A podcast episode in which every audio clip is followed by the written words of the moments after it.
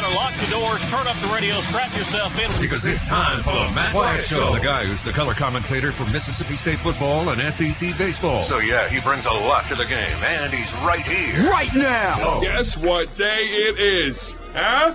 Anybody? Mike. What day is it, Mike? Leslie, guess what today is? It's hump day. Woo-hoo! That's it. Give us a woot. Happy hump day, everybody. Thanks for tuning in here today. In the Bureau, the Farm Bureau Insurance Studio. Farm Bureau, go! With the home team. They are your home team at Farm Bureau Insurance. Across the great state of Mississippi. Your hometown heroes, your local Farm Bureau Insurance agents. Bill is here. I am here. That's all well and good, but most importantly, we are glad you are here. And there's lots of ways for you to be a part of the show. Got the live stream going today. Back at that. Been a few days off from the live stream online, but back at it today. So if you're tuning in right now on Facebook or YouTube or Twitch, feel free to type in the comment right there. Hit comment, and boom, it'll show up all in one place right here. So it's a way to be a part of the conversation. Of course, you can text me on the Country Please and text line, 885-ESPN. It's a 601 number, 885-ESPN. ESPN or 885-3776. And call me on the Davini phone, 995-1059. It's a 601 number, 995-1059. Hello, Roshana. The first comment on Facebook gave us a go dogs and a hey, Matt. If y'all are on the live stream and you want to call, if you'll look down at the bottom of the screen there, you'll see the number scrolling across. And so it's kind of there for you. If you're watching and you decide you'd rather jump in on a phone call, that'd be good also. So welcome in here today on this Wednesday, this hump day, halfway point of the week. You had midweek baseball. You got under your belt yesterday, State with a win. Ole Miss's game, because of weather, got moved back to today, so they're going to play. They've still got about, if you're listening live right now, they've got about an hour left before they threw out first pitch in these midweek games. But, you know, I do think it may come across as a little bit redundant. I understand that. I just think it's okay to, before the season we've done it, and now that the season has started, we come back and we kind of reiterate this again. I don't think there's anything wrong with it. And that message is just, no matter who you're a fan of, don't get fooled by this early season baseball, because it can really, really fool you. Okay, there are some things you know that are pretty obvious, like if you were to go kind of broad. Some things you know. I mean, the best baseball, you know, college baseball collectively in the country is played in what conference? Well, it's played in the SEC. We know that. It does not mean that the 5 or 6 best teams in the country are in the SEC. We're just saying collectively as a conference. That's one way we can kind of fool ourselves if we're not careful. The other thing is immediately going, well, you know, so-and-so over there is overrated, or that team over there is underrated. You know what happens this time of year? You get baseball polls. You got several of them, right? You got D1 baseball, which is kind of one that people are using more and more now as sort of the standard college baseball poll. But you also have Baseball America, Collegiate Baseball, these different ones. I think there's a USA Today. Anyway, the point being, they're doing what they're supposed to do, and that's getting attention. Why would you do a poll if you're not looking for ways to get attention for that poll? Sure. One way to do that is to be a little jumpy in the early part of the year before things really settle in. You even saw it this past. We got one weekend, and a few teams moved up significantly. A few dropped pretty significantly. But at the same time, you notice like a team like Long Beach State, even though they dominated Mississippi State the first 2 ball games and won the series on the road, they didn't jump in front of State in the quote-unquote poll, right, in D1 or anything else. So there's just this big mix this time of year, this early in the college baseball season. There's just this big mix of, okay, that makes sense. Okay, that doesn't really make a lot of sense. Why are we doing that? Why are these people freaking out about this? Why are people so high on that team? We got so much more to go. You know, you get what I'm saying? So I'm not really doing the radio thing, okay? The typical radio thing would be to come in here with a real hot take that's going to stir you up one way or the other. And then let's just see how many minutes of radio we can live off of that. That's not what I'm doing. We're just having kind of a real, sure enough conversation. I picture this like you showed up here for the show today. You grabbed a chair, pulled yourself up to the table, sat down. We're having coffee together. I'm literally having coffee. Now, I don't know if you are, but see, I picture that we're having coffee together. I just poured some hot coffee in here from High Point Roasters in New Albany, Mississippi. You know, Matt, I kind of think of these games as like spring training. Do you? The early part of the season? Because, the early part of the season until they get to the SEC. Kind of like the team they played yesterday. Yeah, a lot of it is. It's like a spring training game. They're letting a lot of people play and, that kind of thing. Well, and, Long Beach State wasn't. And I can totally understand where you're coming from on that. Yeah. The reality is they do count, you play a team like, let's just say you play a team like Arkansas-Pine Bluff enough and lose a couple of them throughout the year, it actually will come back to bite you in the whole RPI standings and, setting the field later in the year. So it doesn't happen a lot, but those losses do happen, and they happened yesterday for a lot of teams around baseball. It is a good point, though, Bill, because a lot of it, that's how it feels. When Pine Bluff showed up to State yesterday, before they ever even took BP, State had a huge advantage, big advantage in that deal, and it showed in the game. So I think there's a little something to that. Games do count, and you look back at last year's Mississippi State team that wound up winning the whole thing. Well, throughout the year they had their ups and downs. They got swept by Arkansas. Last SEC weekend of the year they were hosting Missouri, who was like one of the worst teams in the SEC. And Missouri was about that close to sweeping State. Okay, there's stuff that happened to them last year, but those midweek games, Bill, like you're talking about, where you're hosting Arkansas Pine Bluff and Central Arkansas and UAB and stuff, they didn't lose a single midweek thing all year long. Won them all. And coming up this weekend, they have Northern Kentucky. Northern Kentucky, which they should have a big advantage. They should. I think the first game of next month is Grambling. Right. I watched them play Grambling last year. I took Mary Liddy. And Grambling had some good ball players now. Yeah. They didn't have as many of them, as State does, but they had some good ball players. Yeah, we're still waiting on a time on that one, but it's the first. I think a lot of these, they float around because weather's possibly going to come in. Well, anyway, the point about the midweek thing last year, it's actually very unusual. Even for teams that go deep at the end of the season in the College World Series, it's very unusual for a team to not lose a single non-conference midweek game all year long. It's very unusual. And I've pointed to this before. You've had some outstanding teams. You had who was it? That 2016 Mississippi State team led by Dakota Hudson on the mound and that whole bunch that wound up hosting Arizona in the Super Regional. They won the SEC regular season that year. They were very good. But there were times they lost a couple of, I think it was a back-to-back week of midweek games on a Tuesday and Wednesday to Central Arkansas, and the next day it was Eastern Kentucky, So it's just highly unusual for a team to do what State did last year, and that's go spotless in all your midweek stuff. It almost never happens. Now, around the SEC yesterday, in midweek stuff, Tuesday games, State won big over Arkansas Pine Bluff 17-1. Alabama beat Jacksonville State 6-3. South Carolina beat Winthrop 7-1. The Tennessee and Tennessee Tech game got stopped in the fifth inning. They said suspended, and who knows if they finish it, but it was Tennessee 5, Tennessee Tech 4. They stopped the game because of weather in the fifth inning. Georgia beat Wofford 7-1. The Vandy North Alabama game got postponed. Florida beat Stetson 8-1, and Texas A&M beat Lamar 9-3. So there were no Tuesday midweek losses for the SEC. But when you look at the top 25, again, and remember, this is coming off a weekend where State loses 2 out of 3 to a top 25 team. Vandy loses 2 out of 3 to a top 10 team in terms of rankings. Florida lost 2 out of 3, and they're a top 10 team. Florida lost 2 out of 3 at home to Liberty this weekend. There were other things around the country that were kind of like that. It's like nobody would have thought that Arkansas wouldn't sweep Illinois State. Illinois State won the first one. But This is baseball for you, okay?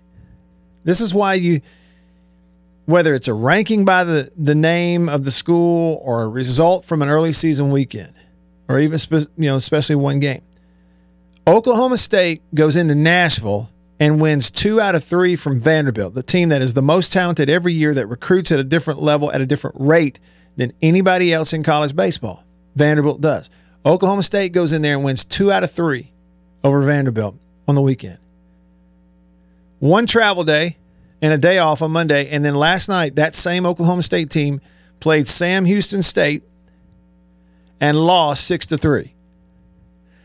And Oklahoma State's got as good a chance as anybody to still be standing as one of the final 8 in Omaha this year. And they proved that against Vandy. They got as good a chance as anybody. They lose a Tuesday night game to Sam Houston State as the new number 4 team in the country after that happened. Let me give you another example why you can't let yourself be fooled by any of this early season baseball, whether good or bad for your team. The 11th ranked Arizona Wildcats, they played in that same neutral site college baseball challenge in Arlington, Texas, the new stadium of the Texas Rangers where Mississippi State opened the season last year. They were out there with, again, this is Arizona. They were out there with teams like Kansas State, Oklahoma, Texas Tech, Auburn, maybe one more. They went 3-0 in that event. They beat Kansas State. They beat Oklahoma 14-4, finished it off by beating Texas Tech 13-2. Arizona, first-year head coach replacing Jay Johnson, who went to LSU, they looked great in Arlington this weekend. In the last 2 games against good programs, Oklahoma and Texas Tech, outscored them 27-6. They looked great. 11th ranked team in the country. Meanwhile, yesterday, Arizona loses 19-3 to Grand Canyon. So not only did they lose a midweek game to Grand Canyon, lost it 19-3. It's just crazy. Georgia Southern, who dropped 2 out of 3 to 10, or got swept by Tennessee. I think they maybe got swept by Tennessee. Georgia Southern. Yeah, they got swept by Tennessee. Just got throttled by Tennessee this weekend in Knoxville. Was outscored 33-3. 2 of the 3 games they played against Tennessee, they were shut out. They only scored runs in one of them. 33-3. Turned around and hosted 19th ranked Georgia Tech. Beat them 10-6 last night. Beat Georgia Tech 10-6. Jacksonville, unranked Jacksonville, a 3-2 win last night over 10th ranked Florida State. This is midweek baseball we're talking about. So, the point being, there's all kinds of stuff that happens in this early season baseball that is it factors in, it gives you indications of stuff, but it doesn't necessarily give you a picture of who is what. I've given you plenty of examples over the years. Slow starts for the 2013 team that wound up playing for the national championship, came up short to UCLA. A fast start for a Mississippi State team back in about 04, 05, 06-ish, somewhere in there, where they started 18-0 and was ranked number 1 in the country. By the time the season was over, the regular season, they didn't even make the SEC tournament. Didn't make it. We're not one of the top 10 in the SEC. Is how fast those things can turn on you. Don't get fooled by the early season stuff. Look at it really like through a magnifying glass. Look at this little piece and this at-bat and that pitch and who's trying to find confidence and who had 3 good innings without walking anybody. Well, he gave up hits. Well, okay, but he had control. You know what I'm saying? That's what you're looking at. The final score stuff, it does factor in down the road to a degree, but goodness gracious, it'll give you the wrong impression if you put too much on it. It's just like a hitter. I mean, how many years in the 4-year career of Rowdy Jordan, at least 2 of the 4, But it might have been three of the four in the career of Rowdy Jordan at Mississippi State, where he went through long stretches of either hitless or weak contact at bats. Long slumps in 2 of the 4 years that he played at State. But it always averaged out because he would get hot and be one of the hottest hitters in the country down the stretch in crucial time in a postseason. Leaves school as one of your more iconic players in school history. And there were times when he'd go on this stretch and everybody's like, oh, you got to move him. Get him out of the leadoff spot. You got to bench him. You got to try somebody else. Look, these coaches understand. Some of these guys play themselves right on out of that, and they're better when they come out the other side of it. We have to remember that. All right, some of your feedback on the Country Pleasing text line. Country Pleasing sausage on grocery store shelves throughout the Southeast.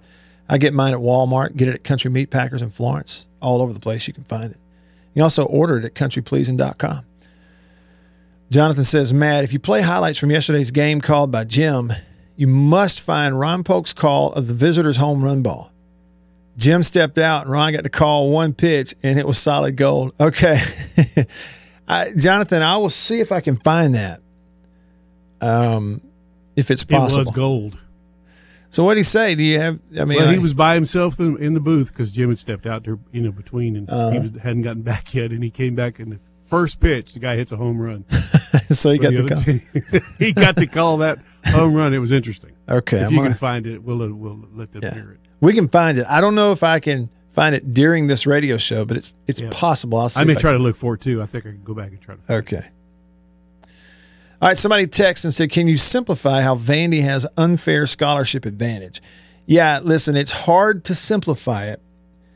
The best I could do would be to say this. Vanderbilt being a private school, the only one in the SEC, the only private school, can do some things to what's the best way I can say it? Because they are private, they are able to do some things with their own money from their own alumni base to facilitate getting kids into school, making sure they can afford to pay to go to school there, even if they come from a family who can't afford it themselves. That's the deal. If you want to learn more about it, it's hard to, again, simplify it. Look up something called Opportunity Vanderbilt. So, in other words, most baseball programs are operating on, they got a 35-man roster or whatever because you have to have a lot of pitchers. But they only have, according to NCAA rules, 11.7 scholarships, not 12 scholarships. 11 and then a partial that they can give out, period, end of story, on the 35-man baseball team. You go, wait a minute, we got 35 guys and 11 scholarships. That ain't enough. Right. No baseball players. Certainly prior to this year, anywhere, anyhow, were on quote-unquote full athletic scholarship the way football players are, the way basketball players are. Let's just use Mississippi State as an example. Go back in the past. Find first-round picks. Chris Stratton, Hunter Renfroe, Ethan Small. Find them. Even your best players, first-round picks. One of the first things they do when they get their signing bonus for being a first-round pick is they take a big chunk of that, tens of thousands, sometimes more, and pay off all the loans they took out in order to pay for their tuition while they were playing baseball because the school couldn't do it. School didn't pay for it. Okay? It's not that way at Vanderbilt. They want to gloss it over at Vanderbilt. They take a very cowardly approach to the advantage they have. They have an advantage, but it's not a dirty thing. It's not an underhanded thing. They have an advantage because, A, they're a private school, B, their alumni give back and they have lots and lots of money, and they're using it to say, whether you're a baseball player or a bass player in the band or, something, in the, school symphony, if academically you qualify for us at Vanderbilt, we want you here. We don't want you to not come because you can't afford it. Because guess what? It's very expensive at Vanderbilt. It's like the most expensive tuition. And so you could have a baseball player that is plenty good enough to play in the SEC. But if Vandy was like everybody else and they said, but I can only offer you 25% of a scholarship because we got to spread the rest of it out onto the rest of our team. You're going, wait a minute, 25%? I'm still going to have to pay $50,000 a year to go to school? I can't afford that. I can go other places and they give me 25%. I'm only out another $10,000 or $15,000. It's a lot better than $50,000, see? So if Vandy figured out a way, because they're a private school, to have this money, they can get people in. And now if you're a baseball player and they want you, they'll look at it and say, well, you pay, I don't know, $3,000 a year. We'll give you maybe 15, 20% of a scholarship, and Opportunity Vanderbilt will pay for all of the rest of everything. So it's much cheaper for lots of baseball players to actually go play at Vanderbilt than to take that that big scholarship offer from a school in their home state. They have an advantage that just about anybody else doesn't have. Look up Uneven on YouTube or Facebook, a documentary we did about it last year, and it'll explain it to you a little better. I'm Matt. Stick around.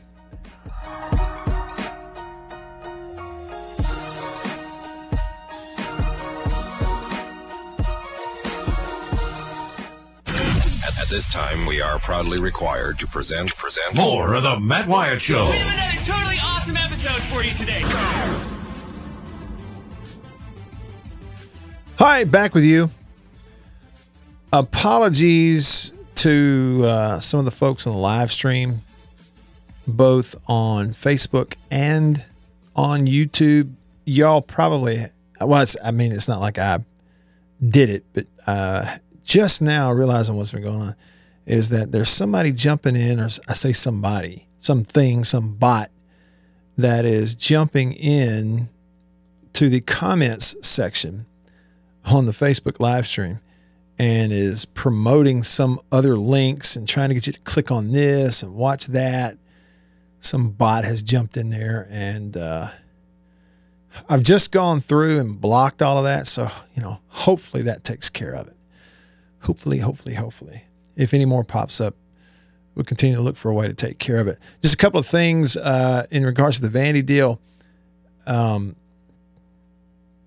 Yeah, Will, it's not on YouTube. It's just a Facebook thing. So hopefully that's all it is. Maybe I got it taken care of there. Sven said the 11.7 rule, nothing more to say about Vandy. That's it. I mean, it kind of gives a big advantage to some for sure. Todd said on YouTube, is the name, image, and likeness helping with kids at Mississippi State pay for some of their tuition? I mean, I think it does, and it will continue at the bigger programs with bigger and more involved fan bases. They're going to have like any other sports, because of the name, image, and likeness rules, they're going to have a big advantage. They're going to be able to really, financially kind of help them.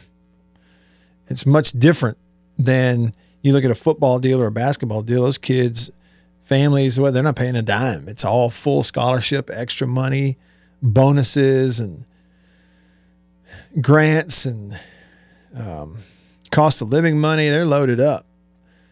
And full scholarship, they're not paying. So anything they get, name, image, and likeness, is just extra benefit. In the baseball deal, it really can be a big thing, no question. When you go from, it's some highly sought after player who is going to be in college for 2 years and then hit the draft. And he's going, look, I mean, some of these private schools, they can throw some money in there. Vanderbilt can basically pay for all of it. And my family doesn't make much money. Therefore, they're telling me I only have to pay, based on my family's income, $2,000, $3,000 a year. and they pay the rest of it, a $60,000 tuition per year education and playing up there. And now some of these programs who get going in a name, image, and likeness deal with their fan base are going to really be able to maybe bridge that gap a little bit. It's just, there's the reality of it. All right, let's hit the phone line, the Davini Equipment phone line. Davini Equipment in Madison and in Jackson, your Kubota dealer. A real treat. Jay in Baltimore on line one. Hey, Jay, what's up? Well, hey, Matt, the daughter and I was able to make the trek down from Baltimore and make opening day. A little disappointing in the result of the game, but it was a pleasure to watch Landon Sims pitch. Hey, I made a comment last time I called. I thought this year was going to be a year that Lamonis was going to have to pull a lot of levers, and I think that's true. I mean, if you take a look at Matt Corder, he's already looked like he's going to move into center field. You got Drew McGowan challenging out there and right. Von Sieber looks like that kid got an opportunity to play somewhere, and no better place than Tanner Leggett right now challenging, and I could certainly see him maybe playing some shortstop. But for me, it's still going to come down to this pitching. I was happy to see Jackson Bristow pitch yesterday. I was a little bit concerned why he didn't get to pitch over the weekend, but I think he's the real key, and I thought he looked really good. What's your thoughts on his performance yesterday? Yeah. Moving forward, maybe getting into the starting lineup. You know, yesterday, and you helped me with this, Jay, I thought the velocity looked good and consistent in all four innings. When I say consistent, you know, you want the changing of speeds, but it's like he was not laboring to just sit at 92, you know, and that's really good. When you're pairing it with he's got control and he's pounding that strike zone, which, you know, the ball they hit off him that they hit hard was because it's like with that big lead, it's like everybody went, okay, I'm throwing a fastball here. Hit it if you can. You know, so he throws a strike and they hit it just a couple of times. And I thought the breaking ball was good. You didn't see any big misses with it. I just thought he pitched well. You know, the only thing, like if you were looking for negative, not looking for negative, but if you were just calling it like it is, there was a few times where Fristow's, like his fastball would flatten out. You know, it didn't, there's a few times he put it up there where it was just flat. It didn't run. It didn't spin and stay up. It just kind of was flat. And that's the ones that good hitters really tattoo a lot of times. And maybe that's something, right. I mean, you know, works through. I don't know. They barreled the ball up a few times, but look, at the end of the day, we know his concerns last year were was strikes. Right. And if he can throw strikes, let the defense play defense, I just continue to say he needs to be in the lineup. He's proven we know what he can do when he's on. And I think it's I look forward to him. And K. Smith obviously pitched great as well. But look, I'm like everybody. First reaction was like, ooh, a little bit concerned, but it's a long season. We'll be good. Thanks, Matt. Thank you, Jay. I always enjoy hearing from you. So glad y'all got to make the trip and see the dude and watch a game, and I always enjoy hearing your observations. Yeah, I touched on it yesterday a little bit. It was my first show since the opening weekend, and you don't want to get, after just those three games, really four, because the game was going on yesterday in the midweek, but during the show, but you don't want to get too far off the main road and talking about scenarios of this, move this guy here and put this guy in a lineup, move one up and let's switch the rotation. You know, you need a lot more sort of cross section of work before they're going to make any decisions on that, because the scrimmages and the practices are one thing. These games are totally different. It's just like in any sport. It's one thing to do it in a scrimmage. It's a whole different deal to do it against another team in live competition. And you want to see that. And so there's something that led them to have Casey Hunt in that Saturday role. You saw it on a few pitches where it's lightning. When he locates that sharp slider, you're like, whoa, paired with big-time velocity on a fastball that really moves when he's got the feeling on that. You can just see the stuff, you know, from Casey Hunt. But honestly, Jay, if we were just calling it, we've seen one start from him. It was kind of like, at times, Fristow last year, right? And that was, boy, he's got some lightning stuff, but he ain't hitting the strike zone enough. And then you're playing, you know, for Casey Hunt, he's playing a good team. He's going out there for his first start against a really good team and lineup, an experienced team in Long Beach State, who they chased nothing out of the strike zone. They were very disciplined. and worked it to the point that you're going to have to come in here to this strike zone. You're going to have to be competitive with me in the strike zone over the plate. And if you beat me there, I'll shake your hand afterwards. But you get a little bit behind and have to just, you know, throw one in there. They hit the ball. So pretty good learning experience for him. So, I don't know what they're going to do, but I would guess that we're going to see the exact same thing this coming weekend that we saw last. Coaches, good coaches. Yes, they will make moves when they have to. Lamonis has done it. Sometimes drastic. But it's never a quick trigger. There's always an added emphasis on the off-season work, the off-season program, doing it over the off-season, over the long haul. They want to emphasize that. They want there to be emphasis on it. And you want there to be the idea and reinforce it with the team that you are rewarded for the work you put in when nobody's watching. And if it we give you all the chances in the world to make sure it's not going to work in a ball game before we make it, a super duper change on it. But I'm with you. Landon Sims is what it is. He's one of the best in the country. He's going to strike out as many guys as anybody in the country this year. You're not sure about Casey Hunt on Saturday. Needs experience. Let's see that play out. And then you saw what you saw from Cade Smith on Sunday, and it was fantastic. I mean, it wasn't Landon Sims lightning, but it was excellent. Control. Use every inch of the strike zone. Figured out the umpire early. Hit every spot he wanted to hit, it seemed like. Super confident. Had rhythm. Give me the ball. I'm ready to go. Just the right attitude, the right. He was like the leader. I felt like he set the tone for the team, even at the plate somehow. There was a little mojo with him or something. And that's what you're looking for. And then you honestly, you score all those runs in the first inning. It's such an unusual deal for a Fristo, but he goes out 4 innings, struck out, 6 guys, I think, in 4 innings yesterday against not the best lineup he's going to see all year. But the control was there. He was strike, strike, strike. What did he throw? 60-something pitches, and 45 of them were strikes or whatever. That's what you got to get out of him. And then as you kind of stay in the strike zone when you want to be there, you find that control, and then you start figuring out how to get those swings and misses and weak ground balls and changing speeds and all that kind of stuff. I sound like I know what I'm talking about, don't I? And on that note, Randall brought it up. I've left a comment up on the screen for a while. He brought this up on YouTube. He said, Tanner Leggett looks really good for a player that doesn't start. What say you? I mean, again, yeah, it's early, but he looks good. And the thing about Tanner, too, that influences all of us, and I'm sure it does influence his case with the coaching staff, is how good he was in the clutch at a couple of times last year down the stretch and in the postseason. And here he is. He can defend. He made a great play in the hole at shortstop when he went in the ballgame yesterday. And he's got just an extra bit of aggressiveness, and whether there's pop there or not, there obviously is some pop, but that's not the point. He's got some aggressiveness with the ability to just make the contact. He's not striking out, and there is no question he is. If he keeps it up, he is going to force their hand where they're going to say, we got no choice but to find a place to get this guy in the lineup every week or every day. So we'll see how it goes. Stick around. Red alert! Red alert!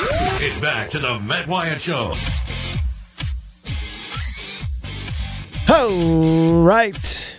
Back with you. I'm Matt in the Bureau, the Farm Bureau Insurance Studio. Farm Bureau, go! With the home team. Nick, he texted the show and he says, all that matters in baseball is how you're playing down the stretch in the postseason. Braves won the World Series this year and weren't even the best team in Major League Baseball. No question. You got to get in the tournament and then play your best. Period. End of story. Home or away, hosting or not. Having said that, Nick, I think that's one of the reasons that, it's one of the reasons. There are several. It's one of the reasons that here in Mississippi, State fans, Ole Miss fans, Southern Miss fans get so into the regular season, even the early part of it. Yes, the fan bases are more adamant. Yes, all these fan bases here in Mississippi, just they kind of love baseball extra. It's hard to explain. We just know that. That's the way we are.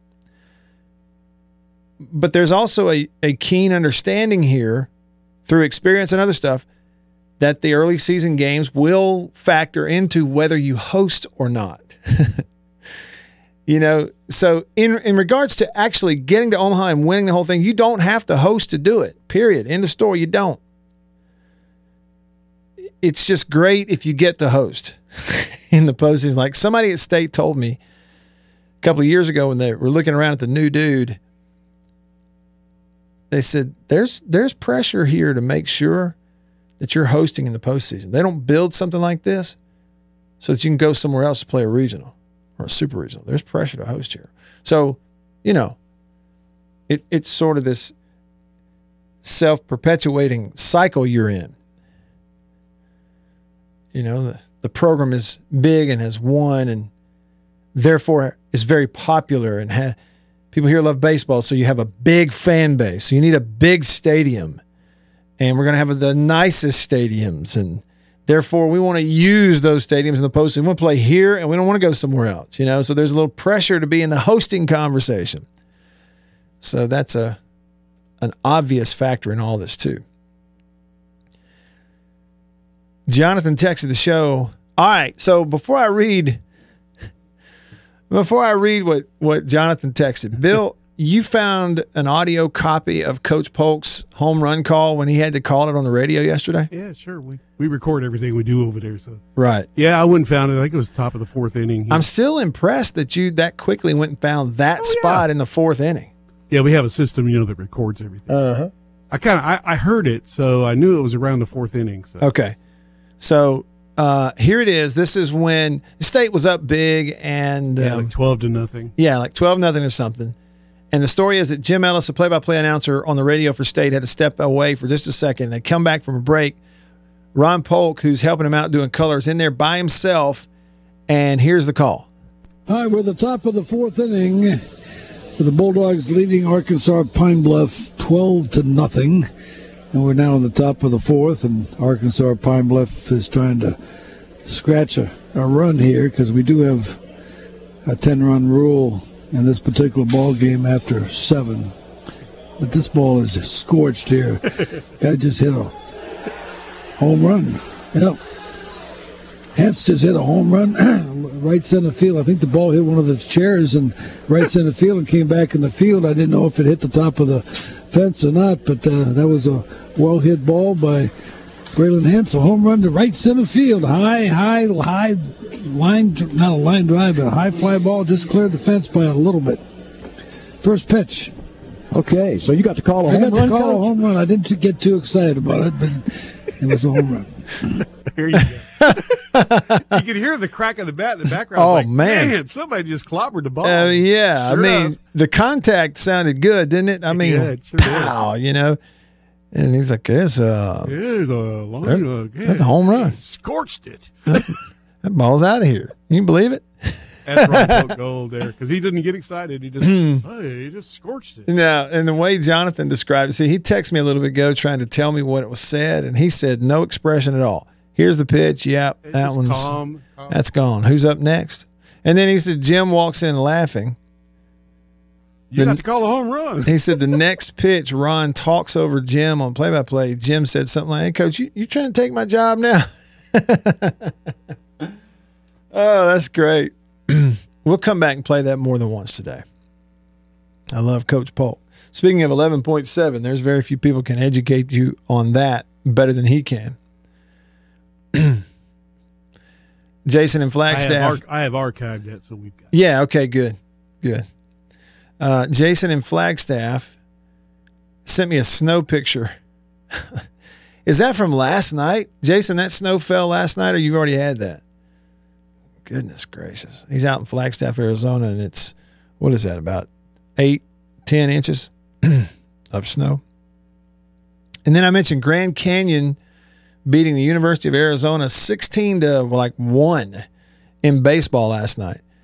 And he said a little bit about Grand Canyon University sports. They recently fired their basketball coach, Dan Marley. He says that name should be familiar to people our age. They're not fooling around trying to get in Division I and winning. Okay, yeah, they fired Dan Marley, former longtime NBA All-Star player for the, well, he played for Phoenix, didn't he? Phoenix Suns. That would make sense. Regarding baseball, somebody said the pre-SEC schedule is going to answer a lot of questions and should only help states ranking too. Yeah, they're not playing an easy schedule. That's for sure. Not playing one at all. We had the radio call there a minute ago. Sven said on YouTube for us to let Jim and Coach Polk and Jay and those guys that do the radio stuff for state know the next time we see them, tell them a big thanks from Germany for the great audio that he can follow with the baseball games. And I will definitely pass that along. Okay, a couple of things for you. Well, a couple of these we'll hold on to, but I want to make you aware of this. All Jackson State Tigers fans, all Coach Prime fans, there is something coming up that you need to know about. There is a docuseries, that would be a documentary that is released in parts over a period of time instead of releasing it all at once. A docuseries behind the scenes of Coach Prime and the Jackson State football team this past season in their championship season. It says it's going to cover their championship season and the recruitment of five-star talent Travis Hunter. But here's the main headline. Docuseries on Deion Sanders and Jackson State shows just how seriously ill he was last season. The notes that I read on it were very interesting to me. I'm going to give you the details real quick here. It's called Coach Prime, The Fall Season. It's a 6-episode docuseries. Takes viewers behind the scenes of JSU's football program. It's going to be difficult for... It says here, even the harshest critics not to respect him as a man and coach. It is created by Barstool Sports and Smack Entertainment. When I say Smack, it's just SMAC, which obviously stands for something I'm not familiar with what it is right now. I think, Robbie, though, you're right. Robbie texted me and he said, you can't talk about or bring up Jackson State without the sonic boom. Yeah, I think you're probably right.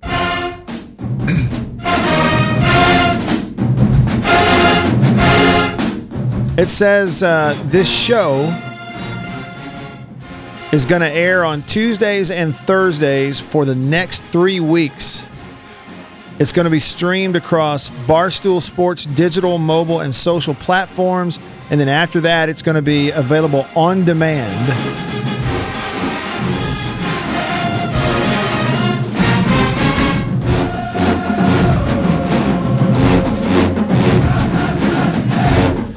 The show will take viewers through Jackson State's championship season, the recruitment of Travis Hunter, the first five-star to sign with a historically black college and university program, and Deion Sanders' complications from toe surgery, which caused him to nearly lose his leg.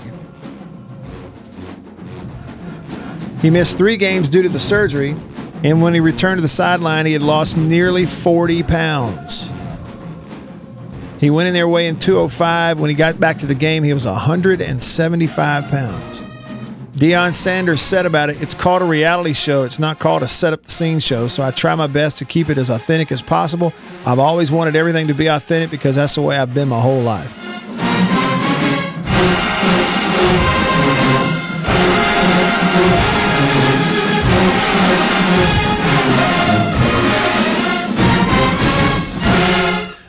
Here's a couple of notes about it also. He's unapologetically honest, whether he's ripping the offensive line for lack of toughness, criticizing one of his best defensive players for performing poorly in the classroom, or telling his coaching staff it needs to improve. You see Coach Sanders criticizing each of his sons, Shadur the quarterback, Shiloh the safety, with the same intensity as he does any of the other players. You also see how much he cares when he shows linebacker Aubrey Miller a tape of his post-game interview and tells him how he can improve in several areas. In doing interviews is what he's saying, like how to talk, how to handle the media. So he's kind of doing everything. I'm looking forward to seeing it. docuseries called Coach Prime The Fall Season. It covers how sick he was, how he almost lost his leg, shows you behind the scenes. And again, Tuesdays, Thursdays. After that, it'll be available on demand, and you can find it anywhere. You can find Barstool Sports online, social media, website, all of that. So, yeah, put that on your things to watch list, and we'll come back and talk about it as they start releasing those episodes. I'm really excited about it. All right, that's hour one. In the books in the Farm Bureau Insurance Studio. Hour two coming up. Stick around.